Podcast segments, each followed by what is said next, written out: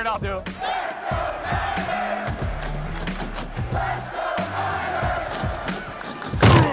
You're listening to Here's the Catch with David Lombardi, Matt Barrows, and Dennis Brown on the Athletic Podcast Network. All right, a new era has begun for the Here's the Catch podcast with Matt Barrows and Dennis Brown. I'm David Lombardi, and we are moving into the 49ers offseason. That's the new era I'm talking about because, guys, in the past, the 49ers hadn't necessarily been in absolute win now mode as far as their offseason strategy went. But now, after what happened in that Super Bowl, after they blew the 10 point lead in the fourth quarter and were oh so close to grabbing that trophy, they most definitely are in win now mode. This team knows that they have a very capable roster, one of the best, if not the best roster. It, eh, eh, rosters in the NFL, and they know that this offseason is key in moving forward to try to secure that Lombardi trophy next season. So we're, we're at an interesting crossroads now, guys, because this is uh, where every team wants to be, but it's also a challenging spot because the 49ers are now back up against the salary cap, but they definitely, Matt, want to preserve as much as possible from that roster that took them all the way to the Super Bowl.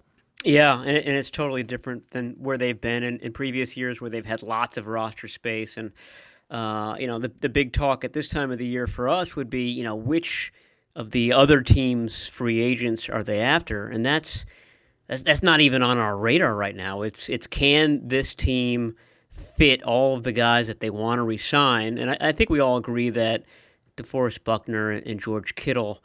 Uh, are at the top of the list, but it, it becomes interesting because those are going to be big, uh, as uh, as David illustrated today, those are going to be big numbers. And the question then becomes okay, with those big numbers done, will they, they be able to do Arik Armstead and Emmanuel Sanders and Jimmy Ward and who's the priority of that group, et cetera, et cetera, et cetera. And, uh, you know, that, that's an interesting topic for us. Um, you know, is that mathematically possible? And who are the priorities? Uh, you know, of that group, Dennis, that I just mentioned Buckner, Kittle, Armstead, Ward, Sanders how would you sort of rank that uh, as far as your to do list if you're a Paraag Marathe and, and the 49ers? You know, it, it's interesting. Uh, you know, John Lynch comes into this organization when didn't have much talent on on the roster, and then he kind of built uh, through the draft and free agency this Super Bowl contending team. And now he's got a bigger job because he has to figure out how to keep this team together. And and I think that's the important thing. I mean, when you start talking about uh, dynasties and, and a team that can can continue to compete for a championship, you got to keep guys together.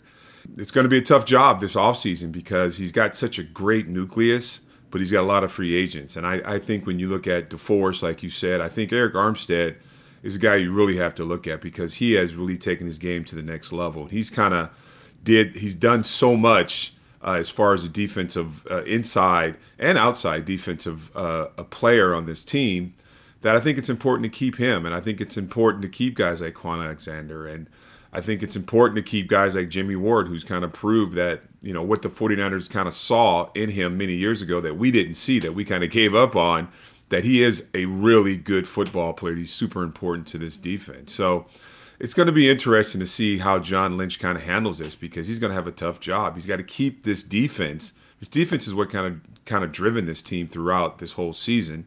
It's going to be important to keep these guys together because when you start bringing other guys in, then you have that learning curve. And these guys, you know, they believe in this defense. They believe in Saleh. It's important that Saleh stand uh, it looks like it so far, at least. And to keep these guys in place that kind of know this defense and know the attitude of this defense. So, to keep this team together, let me outline the financials as simply as possible. As we stand right now, the 49ers have $13 million in 2020 salary cap space. That is obviously not a lot. That's probably only enough to sign one of the many guys that they have on that grocery list. So we talk about DeForest Buckner, we talk about Arik Armstead, George Kittle, Emmanuel Sanders, Jimmy Ward, and then you can't forget about the other expenses beyond those five guys. Uh, there are restricted free agents like Kendrick Bourne and Matt Breida, and Bourne for sure, I think, is a guy that's going to stay around. He'll cost about $2 million next year. So that's already 2 million out of the 13 million. And that's before you even account for the draft class this season, which should be cheaper because the 49ers don't have as many draft picks, but it's still going to require a couple million dollars. So immediately you see the squeeze. You see that 13 million is not enough to re-sign all of those guys. That's why the 49ers are starting to get creative right now. One thing that they've done already is restructure two contracts. That's Kwon Alexander's and Weston Richburg's. And what restructuring does, it's it's basically like what the United States federal government does with the national debt. They just decide to pay stuff later. They move stuff back. Right, so a lot of the base salary that you see for a guy like Kwon Alexander and Weston Richburg is taken away from this year, converted to a bonus. So the 49ers actually pay it all up front, but the cap hit comes later. So that's opened up 13 million so far. They can still do something like restructure Jimmy Garoppolo's contract, open up another 19 million. They can cut guys, and that could open up another 15 or so million if you cut Jerick McKinnon and Marquise Goodwin and all this and all that. But uh, e- either way, you have to put the puzzle pieces together to free up more 2020 money, and you can't restructure too many deals because you'll pay for it down the line. So you have to keep this sustainable. At the end of the day, what I calculated, assuming that um, Arik Armstead makes about 15 million a year, assuming George Kittle makes about 14 to 16 million a year, assuming Jimmy Ward doubles his pay to about 9 million a year. In the end, all told, when you combine all that, including the draft class, I think the 49ers need about 50 million in free space. And they only have 13 right now.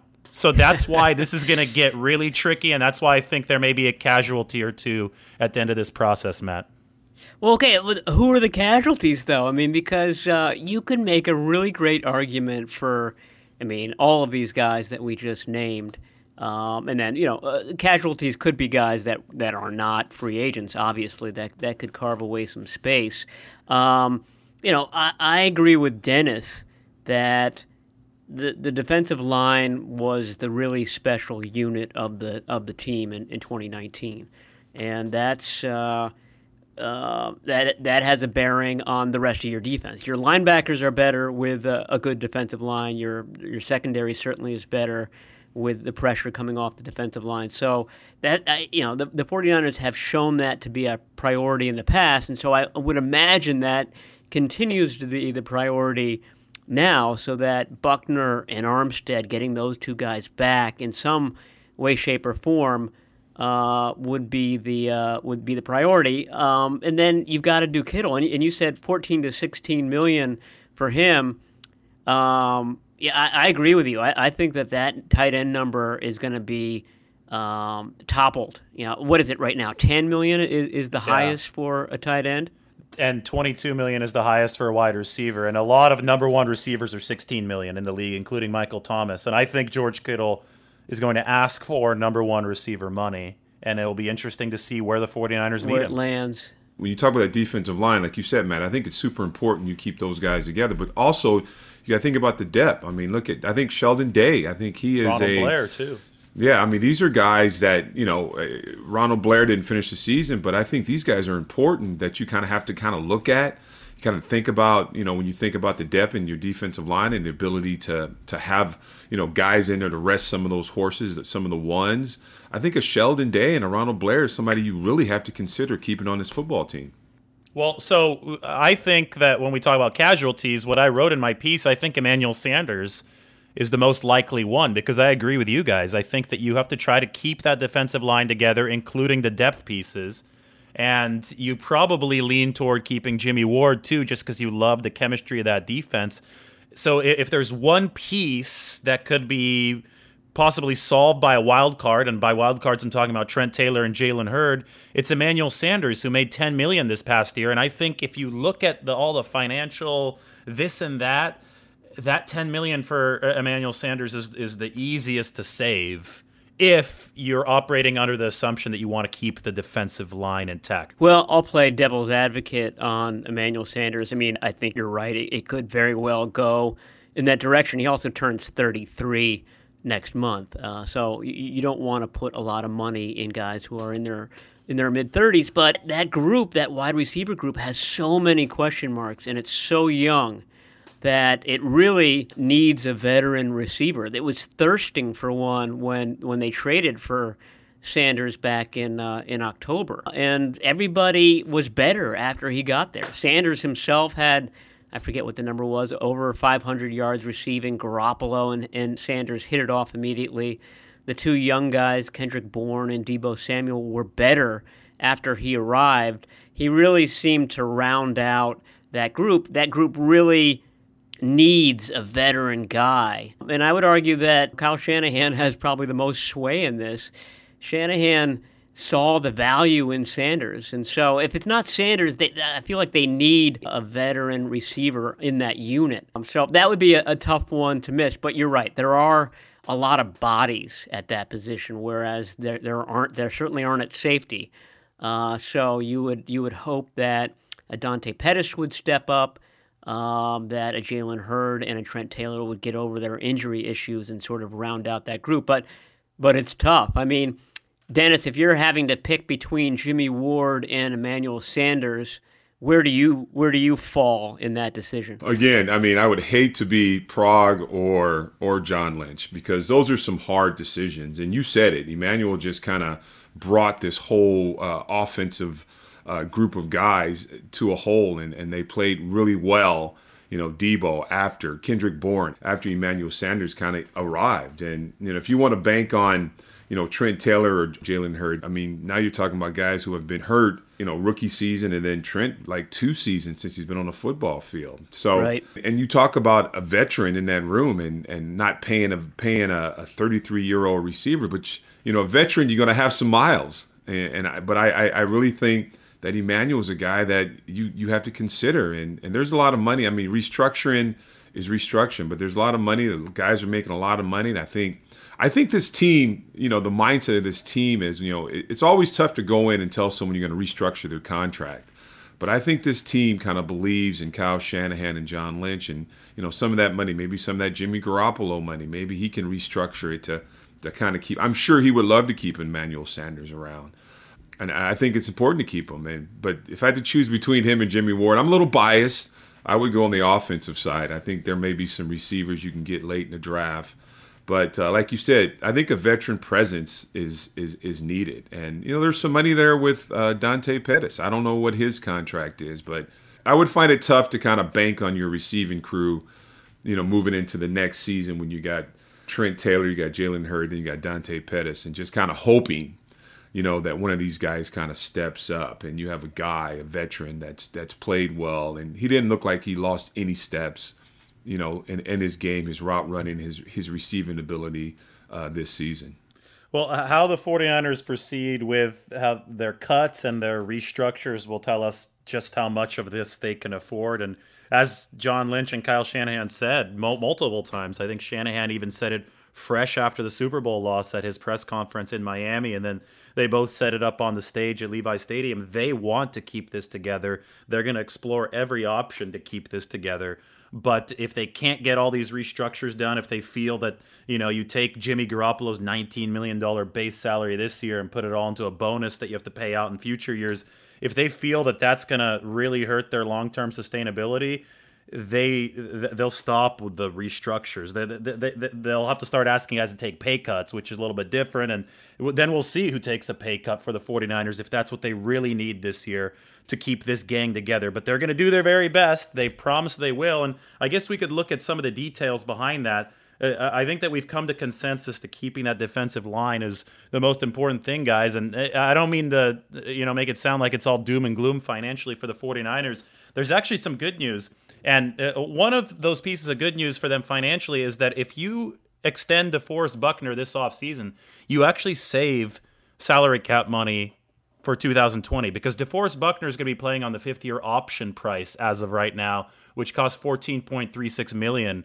in 2020. But if you can give him that long term deal, it will actually knock down his cap hit and you can move some more of the cap hit back to future years which would actually open up money to re sign a guy like Arik Armstead. And then when you talk about Arik Armstead, the 49ers actually have five options. One is the franchise tag. That's going to cost about 18 million, so it's pretty expensive. That's the exclusive franchise tag. Option two is if they put the non exclusive franchise tag on him, which would actually allow other teams to negotiate with Armstead. 49ers would have a chance to match their offer. And if they don't match their offer, then the 49ers would get two first round picks from the team that would theoretically sign him. I think that's the way the 49ers may try to go, just so they leave their options open. Option three is the transition tag, which is cheaper, but I don't think the 49ers will use. Option four is a long term deal. That's probably going to cost 15 to 16 million a year. And option five is letting Armstead walk, which I don't think the 49ers want to do. I don't think you guys think either. So, Matt, out of those options, if you sign Buckner, save some money, uh, do you think the 49ers move to, to a tag scenario with Arik Armstead? Well, the, the tag would probably be more expensive than a long term deal for him, right? Uh, wouldn't wouldn't a one year tag be more in 2020 than it would be if they had a you know a four year deal for, for Armstead? Yes, the exclusive tag would be that would be 18 million, which is that was option one. So I don't see that as all that realistic. But option two, the non exclusive tag is slightly cheaper. They don't have a number on that yet. We'll get that in March, but it would provide the 49ers some security and it'd be a Patriot style thing, right? They would get two first round picks as compensation if they didn't match another team's offer for Arik Armstead. Um, so that would be, you don't know if another team would offer, but if you think that there's somebody out there willing to overpay for Arik Armstead, that's the way you got to go for the 49ers because then those two first round picks would be dangling there. Yeah, and you could franchise him and still be working on a, a long term deal uh, before the, the franchise tag kicks in. I don't think that any team is going to give up two uh, first round picks for Armstead. That's that's what you would do for Khalil Mack or, or yeah. somebody who you, you can count on getting, you know, 15 to 20 sacks a year. Um, you know, one interesting thing that was brought up to me by a couple of agents who are unaffiliated with uh, with Armstead or, or anybody else, they were just kind of musing about uh, a tag and trade scenario, which the 49ers actually did with the Chiefs last year when they got Dee Ford. And, and it's happened a couple of times in recent years uh, whereby you, you, you tag uh, Armstead, you, the, the other team comes to a, a, a, deal for him, and then you trade him for, I don't know, a second or a third round pick. Um, if you were to let him go to free agency and he signs somewhere else, at the bare minimum, you're getting probably a uh, a compensatory pick in 2021 that's going to be a third rounder. So that's that's sort of the the very basement of the, the compensation that you would you would take. I, I would think that the, the best option is the long term deal. Um, you know, the, the the 49ers, like we've been saying, really want to keep that defensive line intact. Um, Arik Armstead is a very unique player. He plays on the outside on base downs, and he's really good against the run and then he slips inside a defensive tackle, and that's where he got all of his sacks. All ten sacks came from the inside. Um, that's that's hard to replicate. That that's something that you would have to replicate with a number of guys, and even if you you did do that, um, it, there would be a uh, a drop off uh, for, from Arik Armstead. So I, I think all of that is pointing toward them getting a long term deal done. I think that's probably the best bet for this team. What, what do you think, Dennis, about their, their options with Arik Armstead? Well, my question is uh, do any of you know the status of Dee Ford's contract? Yeah, so Dee Ford's contract is that's actually brings us back and connects this to last year and the year before, where the 49ers were giving out a ton of deals to players that I called asterisk players, guys either with health issues in their past or with sample size issues. So Jimmy Garoppolo was one of those because the sample size wasn't there. Dee Ford was obviously in the health category, but what the 49ers did because they targeted players like that, and you could add Kwon Alexander to the list coming off an ACL, they, they, they were able to offer deals that had a ton guaranteed in the first year, but then were pretty easy exits after year one. I mean, these were totally different contracts than something like a guy like Khalil Mack would sign with the Bears, which obviously has a ton of guaranteed money throughout a, a, lot of the deal, not just in year one. So I called them rip cords. The 49ers could get out of these deals fairly easily, you know, fairly painlessly after year one. And Dee Ford's was one of those deals with a ton of guaranteed money up front and only about a $6 million dead money charge if they got rid of him after this year. Now, the Dee Ford thing is complicated because of the issue that Matt talked about. The 49ers actually traded for him and gave up a second round pick. So, uh, you know, uh, aside from the argument uh, about whether or not Dee Ford will be available enough to make a big enough impact in 2020, the 49ers also are operating with uh, the, you know, the mentality that they gave up a second round pick for this guy. So they probably want to keep him around, right? To, to get some value, recoup some value for that second round pick. Yeah, and so I, I, guess you know that that's going to be another decision. I mean, you, you, you say that you know keep him around because yeah, we gave up a lot for him, but uh, you know he was hurt a lot of the season, and you know he when he came in he was good, but I I'm sure they want more, you know, play time out of him on the field. And you said Eric Arik Armstead is a guy like you said he's a guy that plays inside and outside. Uh, so you know it, it's going to be tough to to kind of figure out what happens with, but it's important to keep that defensive line intact. And and my big thing is, you know, do you see a Ronald Blair? Is, is he a guy that maybe if a Dee Ford can't be there, is he going to be a guy that can come on play on that outside? But it, it's going to be important to see, you know, what what what the depth continues to be. I think Sheldon Day is important. Um, and you know keep him on the squad because he helps spell these guys every once in a while. So you know, I, I still think, you know, DeForest uh, and Arik Armstead, I think it's important to keep them part of this team, part of this defense, because they make everything else, you know, the linebackers, it makes their play, you know, better, makes the uh, secondary, we saw that, makes their play better. And then you got the Richard Sherman thing. Uh, and I don't know the status of his, his contract. It's important for him to stay, but you know, he, he's a guy that, you know, we talk about long in the teeth. He's a guy that's getting a little older, and we saw in the in the Super Bowl he he kind of gave up that big play in the fourth quarter, kind of guessing on a route. So you know, there's a lot of decisions to be made, but I think it's important. You, I think it starts with that defensive line, and we haven't even talked about the offensive line. You know, that, that's another important part of this team. So it's going to be interesting offseason, I think it's going to be fascinating for the 49ers. A, guy like Richard Sherman is a great point that you brought up, Dennis. He only has one more year left on his contract. And he told me before the Super Bowl that the 49ers said they wanted to sit down with him at some point early this offseason to start talking about an extension. And uh, what the extension does, it's, it's not so much about years past uh, 2020 or 2021. It's about 2020. It's, it's about potentially lowering his cap hit, which is going to raise this year because he achieved all of his incentives this past year. So,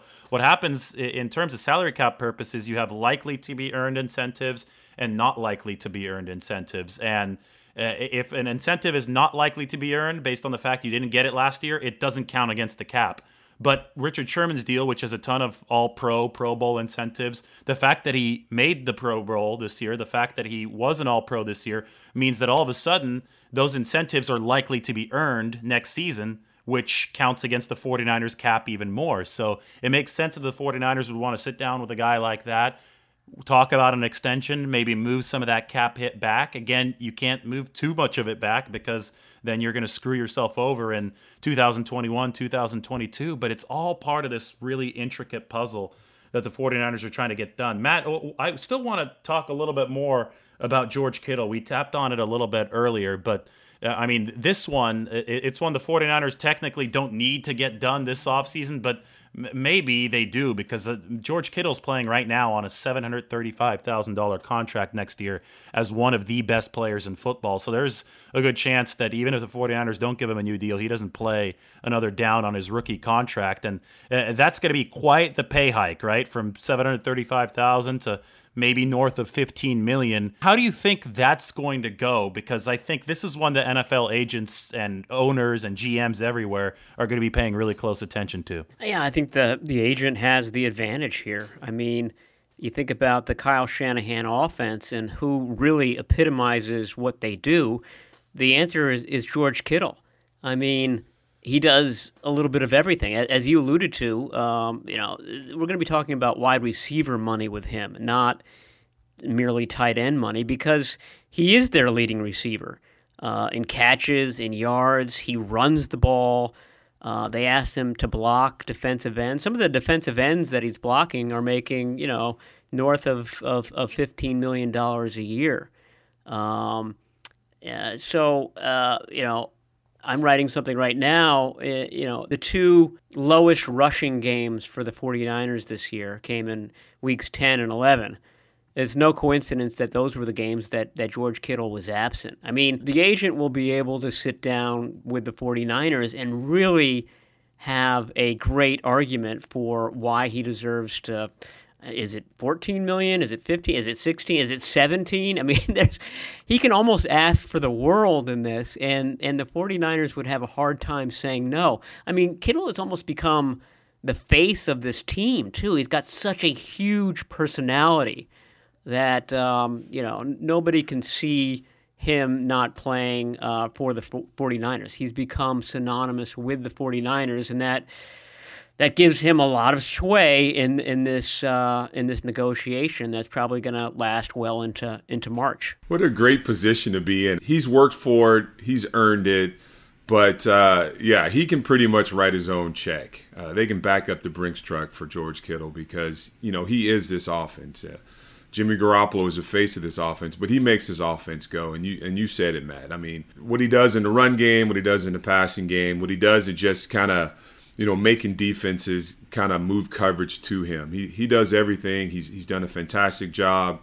And I like when you said, you know, receiver money, and that's what he's going to go out looking for. And I'm sure his agents excited about it, you know, getting that getting that signing bonus or getting that guaranteed money, because last couple years at least, he's been probably that the best offensive player on the football field. And and I, I love to see when an athlete can sit back and kind of say kind of what he deserves and and he's already proven it. And I think the 49ers would be crazy not to match any offer or any or, or, or discuss any offer that he might come up with. Yeah, and and I think it's it's headed toward that because you just simply if you're Kittle's agent have to show the 49ers the box score or the film from the couple games that he missed in the middle of the season and you saw how that offense just plummeted without George Kittle, especially the run game. I mean, if Shanahan is basing what he does on the rushing attack, then he's basing what he does on George Kittle because the his ability to block to either side, to motion over and, and be that, you know, key blocker for virtually anything that the 49ers do with his athleticism and, and his ambidexterity.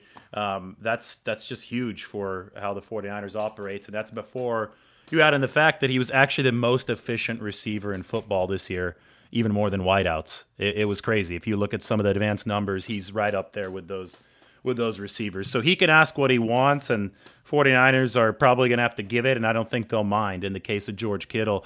And that, you know, really sets up what, what the other deals are going to be. And if I had to make a prediction, I think DeForest Buckner's is going to come first. I really do, because that one saves the 49ers short term money. I yeah, think I they agree. would yeah, I think they would really want to get that one done for the framework. And we, we, should talk about to finish up the potential releases that will happen. I don't think we've touched on this enough.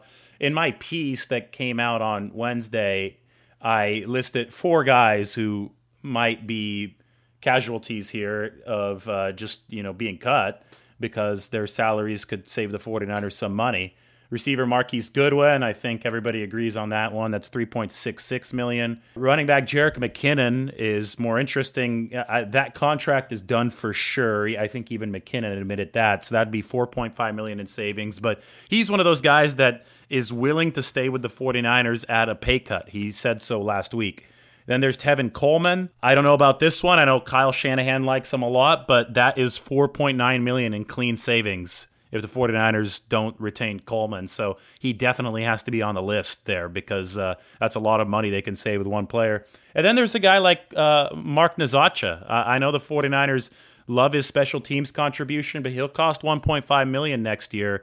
Um, and if they feel they can get a rookie on a you know minimum five hundred thousand deal or whatever it is, I think four hundred eighty thousand next season. That's a million in savings. And if a team is up against the cap, Matt, those are the kind of decisions that they may have to make. A million here, a million there, and and that puts guys like Nzeocha, I think, on on notice right now just because it's uh, it's going to be tight for the 49ers and we don't know how this is going to play out. Yeah, um, the special teams coordinator, Richard Hightower, loves Mark Nzeocha, but um, you're right. I mean, uh, on a very cramped team as far as the salary cap, uh, I, I, don't know if a uh, if a key special teamer like that is going to have a lot of sway. Uh, I thought Elijah Lee started to come on on special teams. They've got a lot of guys who theoretically could step up into that role and, and it might be uh, pressed to do that. Running back was interesting just when you were going down that list. If Jerick McKinnon does restructure his deal,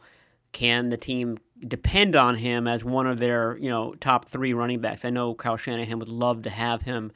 Uh, in the lineup, but the injury history is, is troubling there. Whereas Tevin Coleman, has been much more durable over his career. So at that position, you've got Raheem Mostert coming back, and you've got Matt Breida, and the question would be how do you kind of round out that group? So that would be, you know, up to Shanahan, I think, to make that final decision.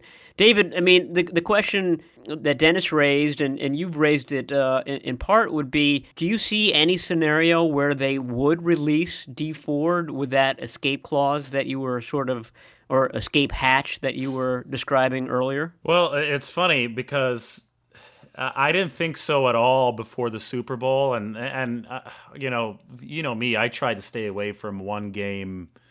Um, I, I try to stay away from one game really swaying me or determining course because I think there's way too much of that in in the media as there is. So I, I have to stay with my season long view on this, and it was that the 49ers were just so much better when Dee Ford was in the lineup with their pass rush. And, you know, even talking to Kris Kocurek before the Super Bowl, he he said that one of the ultimate keys to this wide nine and the success of this pass rush is having two studs bookending it.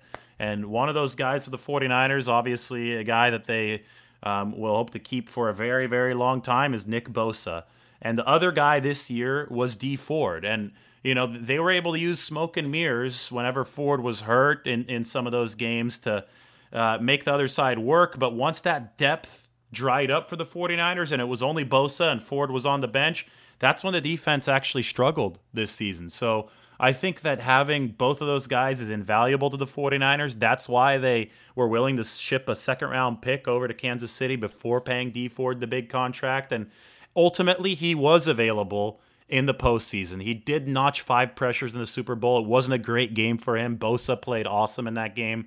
I don't think Ford showed up the way the 49ers would have liked him to, but he was he was great against the Packers. He was great against the Vikings and he was there, you know, at crunch time, not in week 17, but in the playoffs he was there. And I think the 49ers will will try to ride this out, see if if he can really get that knee into into shape where they're not worried about um, you know week to week health with him and if it doesn't work out after this season, then the dead money hit goes down even further. It goes down to under 5 million and the 49ers can save 13 million dollars if they release him next year. So, I think from the financial perspective, it makes most sense to keep Dee Ford for one more year, see if he can figure out the knee issues because he was a big boost to that defensive line when he was in. You talk about guys that may not be or may be released. I think of a Solomon Thomas and a Dante Pettis. Are they to the point now? I, I think Kyle Shanahan is is pretty much kind of given up on Dante, unfortunately. I think he's a huge talent. I think he's I think he can play in this league. It, it just it didn't work for him uh, this season. And you know Solomon Thomas, we've been talking about him. I think he's gotten a lot better. But you know, do you go out and, and try to figure out if there's some worth in him, or do you just kind of release him? So with Solomon Thomas, the fact that the 49ers picked him in the top five is a weight that continues to hang around their neck because of how the draft works. Every spot is slotted, and those first few picks in the draft are extremely expensive and they're really hard, if not impossible, to get rid of on the rookie deal. With Solomon Thomas, the 49ers would not have any cap savings if they released him. Zero. They would incur over eight million in dead money, zero cap savings. The one way they could save against the cap is if they trade Solomon Thomas. They could save about $4.6 million against the cap, which obviously is is something, right? That's uh, worth considering. The problem is who's going to trade for Solomon Thomas. I, I, don't think that the you know it's the 49ers can expect to get anything in the mid rounds back. Maybe they get a seventh rounder, but then again, is a team willing to take on the last year of that contract and that cap hit? A lot of that cap hit for Solomon, just one year of Solomon Thomas. I think that they might be in a bind here with him if they can't find a trade partner. And that means that you just have to keep him because it's not worth taking an $8 million cap hit um, you know, just to cut a guy. He's a good enough player to fortify that defensive line with depth. So uh, that just goes back to you have to hit on those very early draft picks because you're really stuck in between a rock and a hard place if if they're not playing like top players. Yeah, I don't see them getting yeah, very much for, yeah. for Thomas at all. Maybe, like you said, a seventh round pick, but he's only got one more year left on his uh, his rookie contract. So any team that traded for him would be only getting him for a season, and he just hasn't shown enough to make that worthwhile. We were talking about the receivers, and you know, there's a lot of receivers out there that you know maybe you can bundle a trade. I know AJ AJ Green is out there, and you know maybe that's something you can maybe bundle and and you know get you a receiver or or get you another defensive lineman. You know, AJ Green is a great point, and actually a commenter on my salary cap story brought it up today. Um, uh, this goes back to what I was talking about with the not likely to be earned incentives. You know, AJ Green was hurt, hasn't played, and maybe he'll be open to signing a very incentive based deal, right? And if if he signs a purely incentive based deal, then all of those incentives will be not likely to be earned since he didn't play in 2019, which means none of that deal would count, or a very little of that deal, I should say, would count against the 2020 cap. It could be a way for the 49ers to dance around the fact they don't have a lot of cap space this year. And then if AJ Green does achieve the incentives, then they pay him and they pay against the cap later on.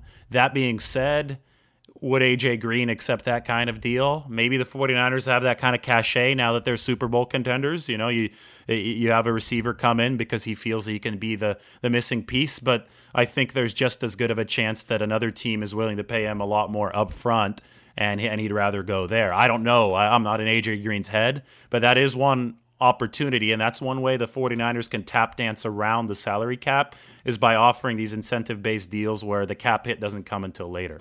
It's, it's a great point because they're suddenly becoming an it team. They're like the uh, you know the the NFC version of the of the Patriots, the team that uh, players see an opportunity to to get a championship. I mean that's that's what the appeal is for Emmanuel Sanders. Uh, he wants to be here because he sees the the possibilities. So uh, maybe uh, that's exactly what happens. Is that they let uh, Emmanuel Sanders go to the free agent market, and maybe he doesn't get you know an, an offer that really floats his boat either, and would come back for a smaller amount. Um, but um, you know, the, the, there is an argument to be made that the 49ers are becoming a very attractive team. They are on the cusp of winning a Super Bowl. Um, everybody, obviously, in the locker room loves being here. That that sort of th- uh, thing gets out uh, to other players. So maybe an AJ Green who's been stuck on a bad uh, Bengals team for his whole career would would see something like that. And, and there are more AJ Green players like that out there. One of the issues with, with Sanders though is that you know this team gave up a third and a fourth round pick for him. They got a fifth back. But uh, you know, would would that be worth it just to rent him for half the year, and uh, having given up all of those picks for him to let him go somewhere else? So that's another argument for bringing Emmanuel Sanders back in, in 2020. Yeah, you, are convincing me the more that we talk about that Emmanuel Sanders deal. Hey, you know, he could be a guy. I think he alluded to the notion that there might be a little bit of a discount potentially at play because uh, I think that he did enjoy his time with the 49ers. So um, I put him in the piece at 8 million for cap hit. He made 10 million last year.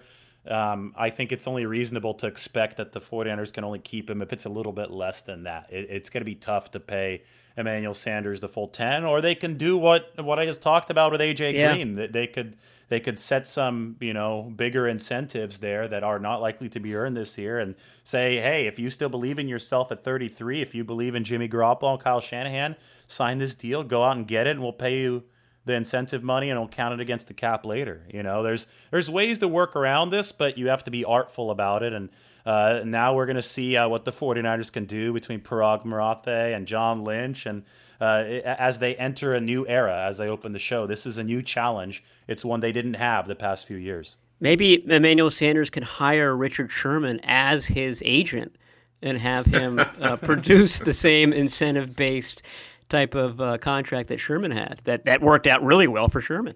Yeah. he made a lot of money on his on him and his wife's contract negotiations. That's right. It. That's right. She so, she ought to be getting ten percent uh, of that deal. Oh, she gets fifty percent. Yeah. yeah, she's she's getting her cut of that one. And it's funny when, when Richard Sherman talked before the Super Bowl. Um, now that I look at it, he might have been putting on a little free agent pitch in in his spiel. Remember when he was criticizing the Lions. He didn't sign there because he doesn't do the Patriots way. He doesn't condition after practice. That he trusts himself to work in a relaxed environment where, where, where you know he could he could thrive. He doesn't have to be whipped around, and um, he probably knew that that other potential free agents would see that, and uh, he's making the 49ers more marketable to some of these guys. They already are marketable because this is a winning team now, but if you have a star player or a guy that has multiple options and uh, you know he's deciding between them, I think in this day and age, especially, he's more likely to come to a the winning team, but b the environment in which he feels most comfortable. And yeah. and I think that Kyle Shanahan is doing his best to create that kind of environment with the 49ers. Yeah, I'm gonna make a bold prediction. I'm I'm I'm thinking Richard Sherman's gonna finish his career as a 49er. Then he's gonna become a 49ers coach. That's my bold prediction. Nice. Will he be a 49ers safety in the interim between those uh, those two things? No. Uh, no.